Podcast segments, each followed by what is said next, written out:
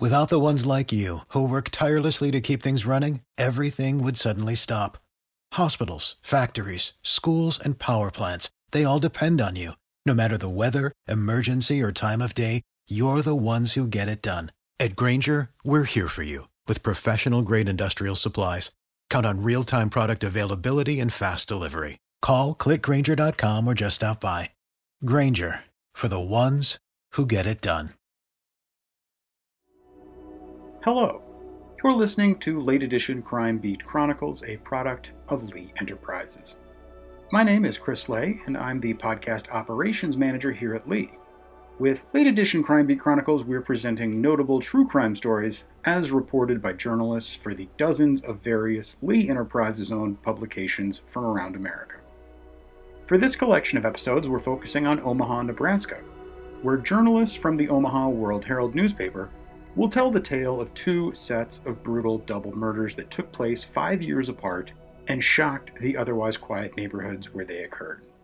Initially, police were confounded by the crimes, but eventually investigators found themselves on the trail of an unlikely suspect whose arrest was followed by a bizarre and high profile trial.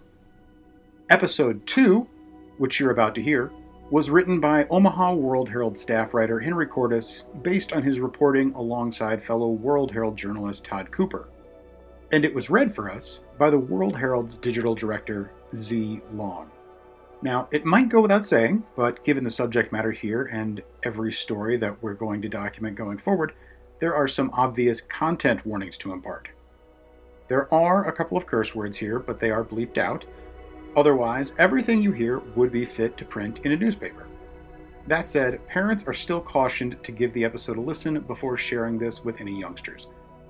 And now, here's Z Long reading episode 2. The following podcast includes graphic descriptions of violence. It's based on the reporting of the Omaha World Herald and the book, Pathological, written by World Herald reporters Henry Cordes and Todd Cooper available online through Wild Blue Press. Just past daybreak, Mother's Day 2013, Mary Brumback awoke in her Omaha home to a very pleasant surprise. Son Owen Brumback was on dad duty with his daughter Savannah, and the six month old was up early that day, so Owen decided to turn this Mother's Day into Grandmother's Day, making a FaceTime call from Denver to Mary and her husband, Dr. Roger Brumback. Savannah smiled and cooed and drooled and did all the cute things that a six month old does. Watching from home on their iPad, the Brumbacks beamed. Once the call was over, Roger and Mary got back to work. There was much to do. Several weeks before, Roger had announced his plans to retire from the job he'd held the past 12 years chief of pathology at Creighton University Medical School. The couple, both 65, had decided to move to West Virginia, where both would be closer to relatives so all around the house that Sunday were signs of preparations for this new life adventure. An empty hutch, its drawers barren, computer equipment unplugged and stacked, boxes marked and packed. Roger, almost half a century earlier, had started his medical career as a young prodigy. At age 19, becoming the youngest student in the very first class of Penn State University's new medical school in Hershey, Pennsylvania. During his career, the certifiable workaholic had written or edited 14 books, penned another 130 articles, launched and edited two medical journals, and even discovered a monkey species. Mary Brumback, a pleasant, compassionate woman with a wisp of white hair, had met her husband in college. Once she had her own career in law before deciding to take a back seat and support her husband's career. The Brumbacks interrupted their moving preparations just after noon that Mother's Day to take another FaceTime call this one from daughter Audrey in San Francisco. Audrey, who had followed her father into medicine, spent more than an hour chatting with Roger and Mary. At one point, Audrey razzed her mother about giving unsolicited advice to Audrey's husband. Audrey knew the crack would get a laugh, so she took a screenshot of her parents' reaction. In the photo, Roger pulls away to give himself room to bellow. Mary, beet red, mid laugh at her daughter's zinger. For Roger and Mary, it would be the last photo of them taken alive. At the moment, the Brumbacks weren't the only ones enjoying that gorgeous Mother's Day in Omaha. Chhanda Bewtra, a professor and pathologist who worked alongside Roger Brumback and Bill Hunter at Creighton University, and her husband Agandra were on a lunch outing with a pair of friends. In the early afternoon, right around the time the Brumbacks were wrapping up their FaceTime call with Audrey, the Bewtras were driving back to their home. That's when suddenly they got an alert on their phones. It was from the security company. A burglar alarm had just been triggered at their home. They were just minutes away, so they pulled into the driveway and Agandra got out and carefully approached the house. Casing the exterior, looking for signs of entry, Bewtra ultimately found that someone had tried to push their way in through the locked French doors at the back of the home, budging them only about two inches. The break in attempt had been thwarted by a piece of low tech security equipment. Agandra Bewtra had installed a large recliner couch months earlier after another break in at the home. Bewtra had jammed the huge piece of furniture against the inside doors to keep anyone from pushing their way in again. As he'd later say, it would have taken a man with superhuman strength to budge that couch. As it turned out, it wasn't just any burglar at the Bewtra's back door. Just moments before the couple had returned home, a man in a black Mercedes SUV had driven away angry and frustrated. That door that refused to budge had foiled his latest attempt to seek revenge against those in his past who he believed had done him wrong. Bewtra, that bitch had it coming. Now he did not know where he was going next. He was only vaguely familiar with this city. He'd lived in Omaha once, about a year, but that had been a very long, long time ago. He had only been back one other time a visit five years ago to the home of Bill Hunter that left a dark mark and shock on the city of Omaha. Buzzed on the case of beer he had picked up at a convenience store about an hour before he tried to break into the Bewtra home, he suddenly spotted a sign for Wingstop, a chicken wing joint. Sounded good to him. At 5 foot 8, almost 300 pounds, he rarely missed a meal. Once inside, the hulking man scanned the menu, placed his wing order, and paid $7.69 with one of his overworked credit cards. At some point, as he enjoyed this meal, he pulled out his iPhone. Homicidal thoughts still raced through his brain. Perhaps he could still salvage this trip to Omaha after all.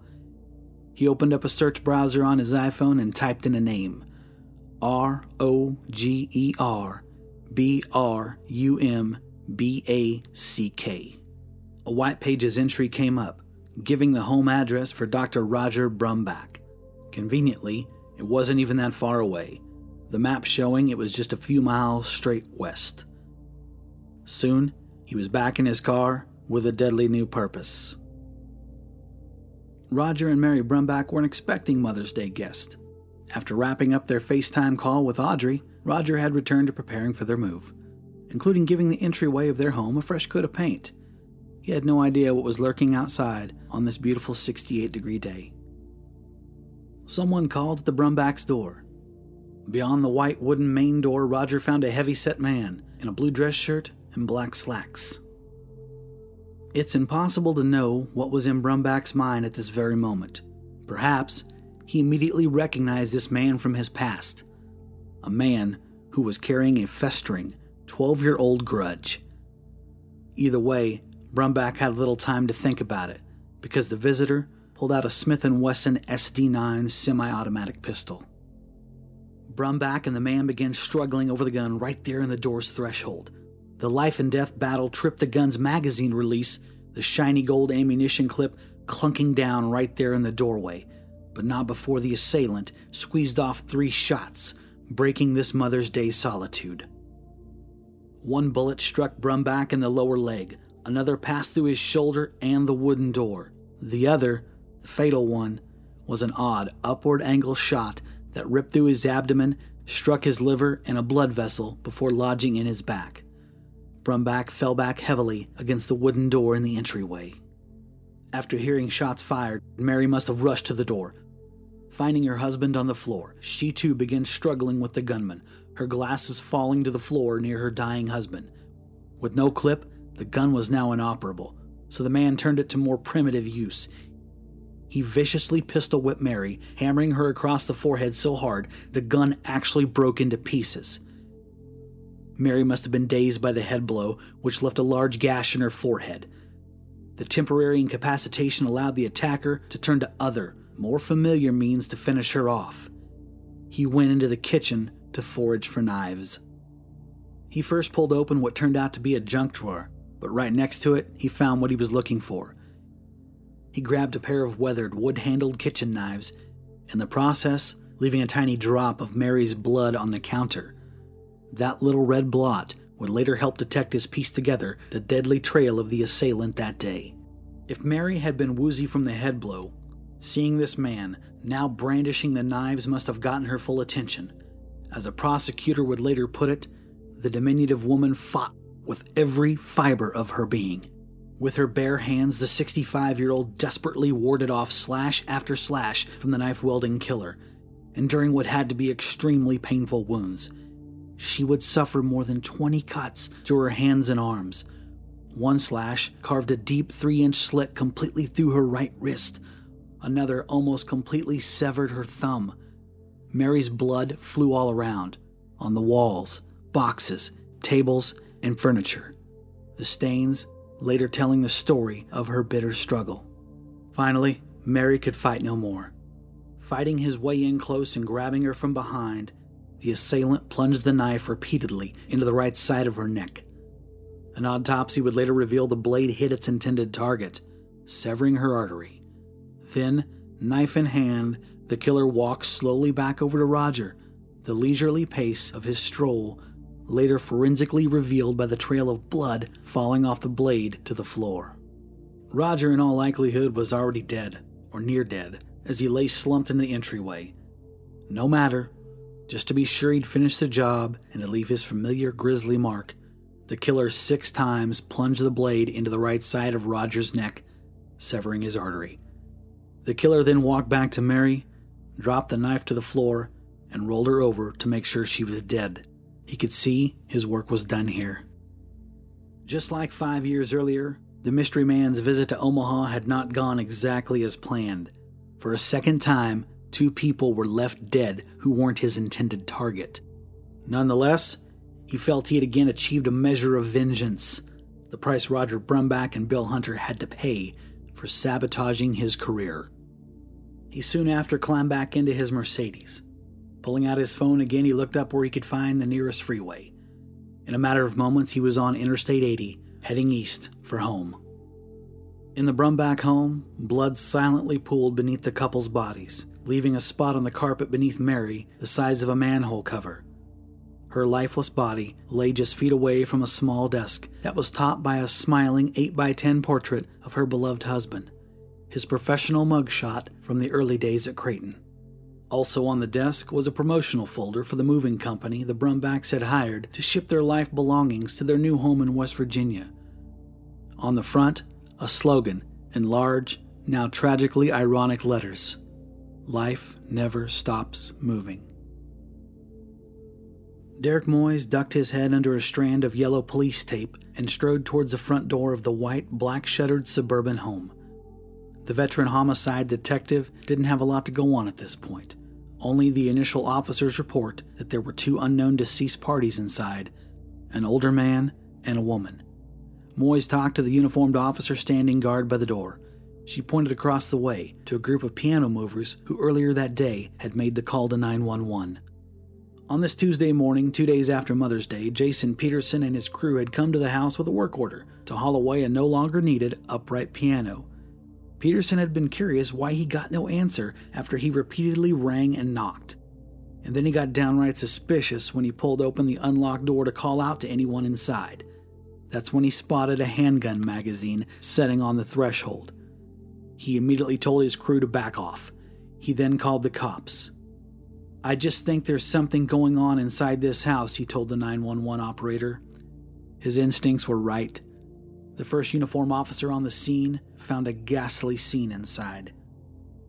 Mois and his partners all had the same initial thought when the call came in to the Omaha Police Homicide Bureau a murder suicide. They were basing that mostly off the home's location in a pricey subdivision and the fact that there were two bodies down a man and a woman. They'd seen lots of cases in nice neighborhoods where a lover's quarrel ended with both parties dead. In the five years since he had been a central player in the 2008 Dundee murder investigation, much had changed for Detective Mois. In fact, it wasn't a given he'd be showing up to this new gruesome crime scene at all. Mois had actually left homicide a year earlier after the Dundee murders, finally deciding the 24 7 on call demands and piles of extra hours were putting too much strain on his young family. He had missed his son's first Christmas, he had missed family birthday parties, he had canceled vacations. There were just too many moments and milestones he would never get back. He transferred to a unit investigating other major crimes, like bank robberies and rapes. But it wasn't long before Mois was begging the homicide lieutenant to take him back. He missed the challenge. He missed the special unit camaraderie that only those in homicide truly understand. By 2011, he pounced on an opening and transferred back. This was part of him now. As it happened, his detective team was next in line for a case when a call came in. So, just as he had with the Dundee murders five years earlier, he would handle the crime scene here.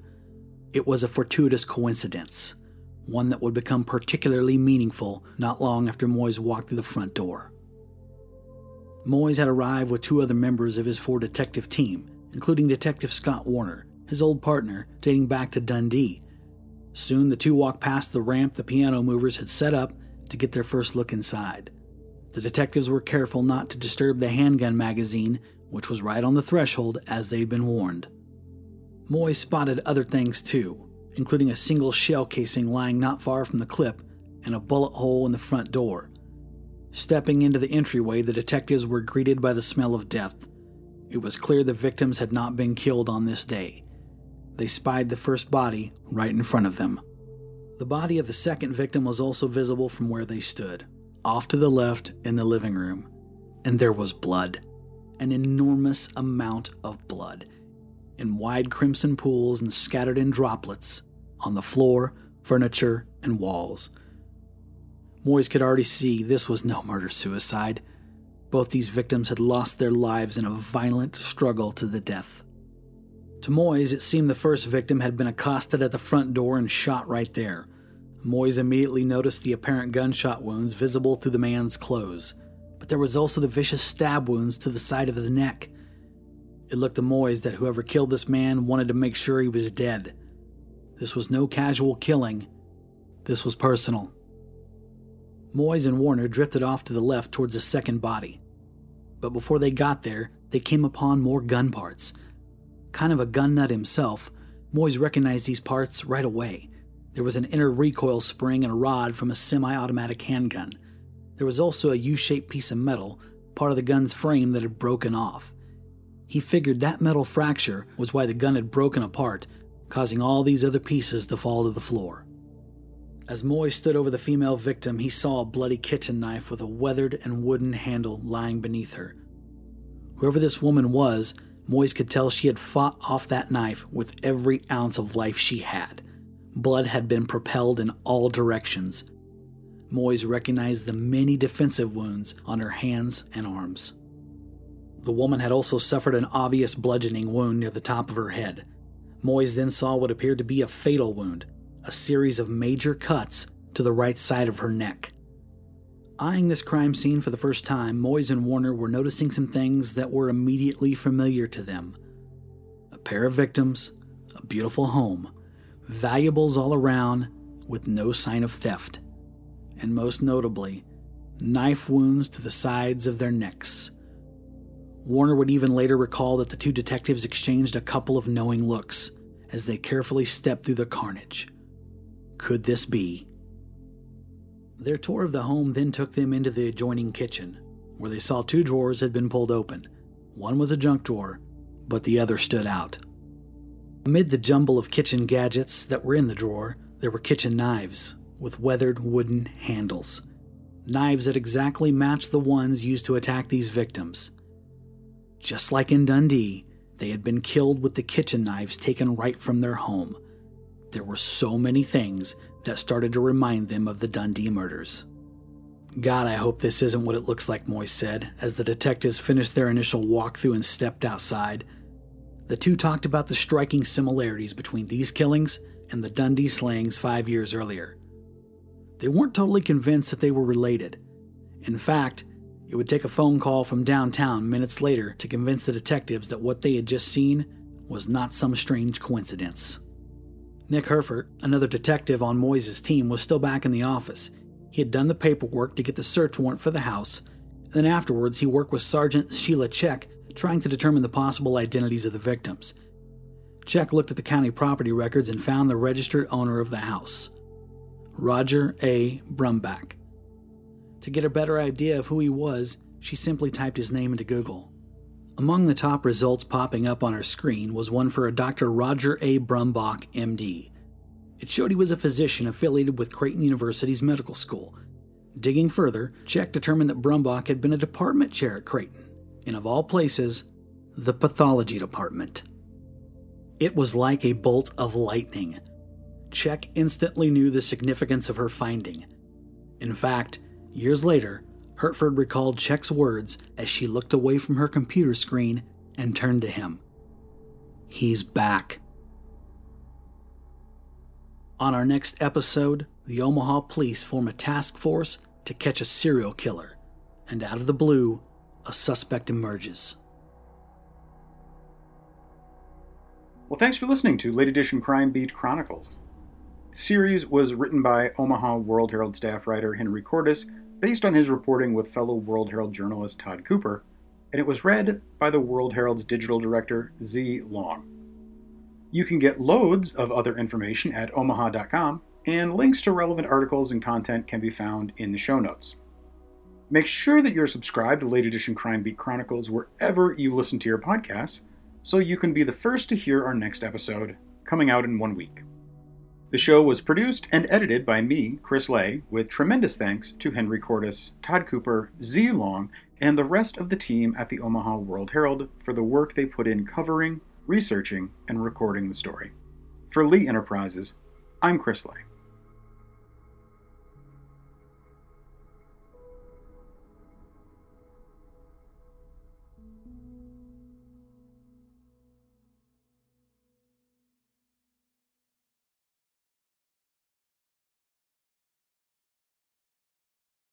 Without the ones like you, who work tirelessly to keep things running, everything would suddenly stop. Hospitals, factories, schools, and power plants, they all depend on you. No matter the weather, emergency, or time of day, you're the ones who get it done. At Grainger, we're here for you with professional grade industrial supplies. Count on real time product availability and fast delivery. Call clickgrainger.com or just stop by. Grainger for the ones who get it done. You've worked hard for what you have your money, your assets, your 401k, and home. Isn't it all worth protecting? Nearly one in four consumers have been a victim of identity theft. Lifelock Ultimate Plus helps protect your finances with up to $3 million in reimbursement. LifeLock alerts you to identity threats you might miss, and if your identity is stolen, your dedicated U.S.-based restoration specialist will work to fix it. Let LifeLock help protect what you've worked so hard for. Save 25% off your first year on LifeLock Ultimate Plus at lifeLock.com/slash-aware. Terms apply.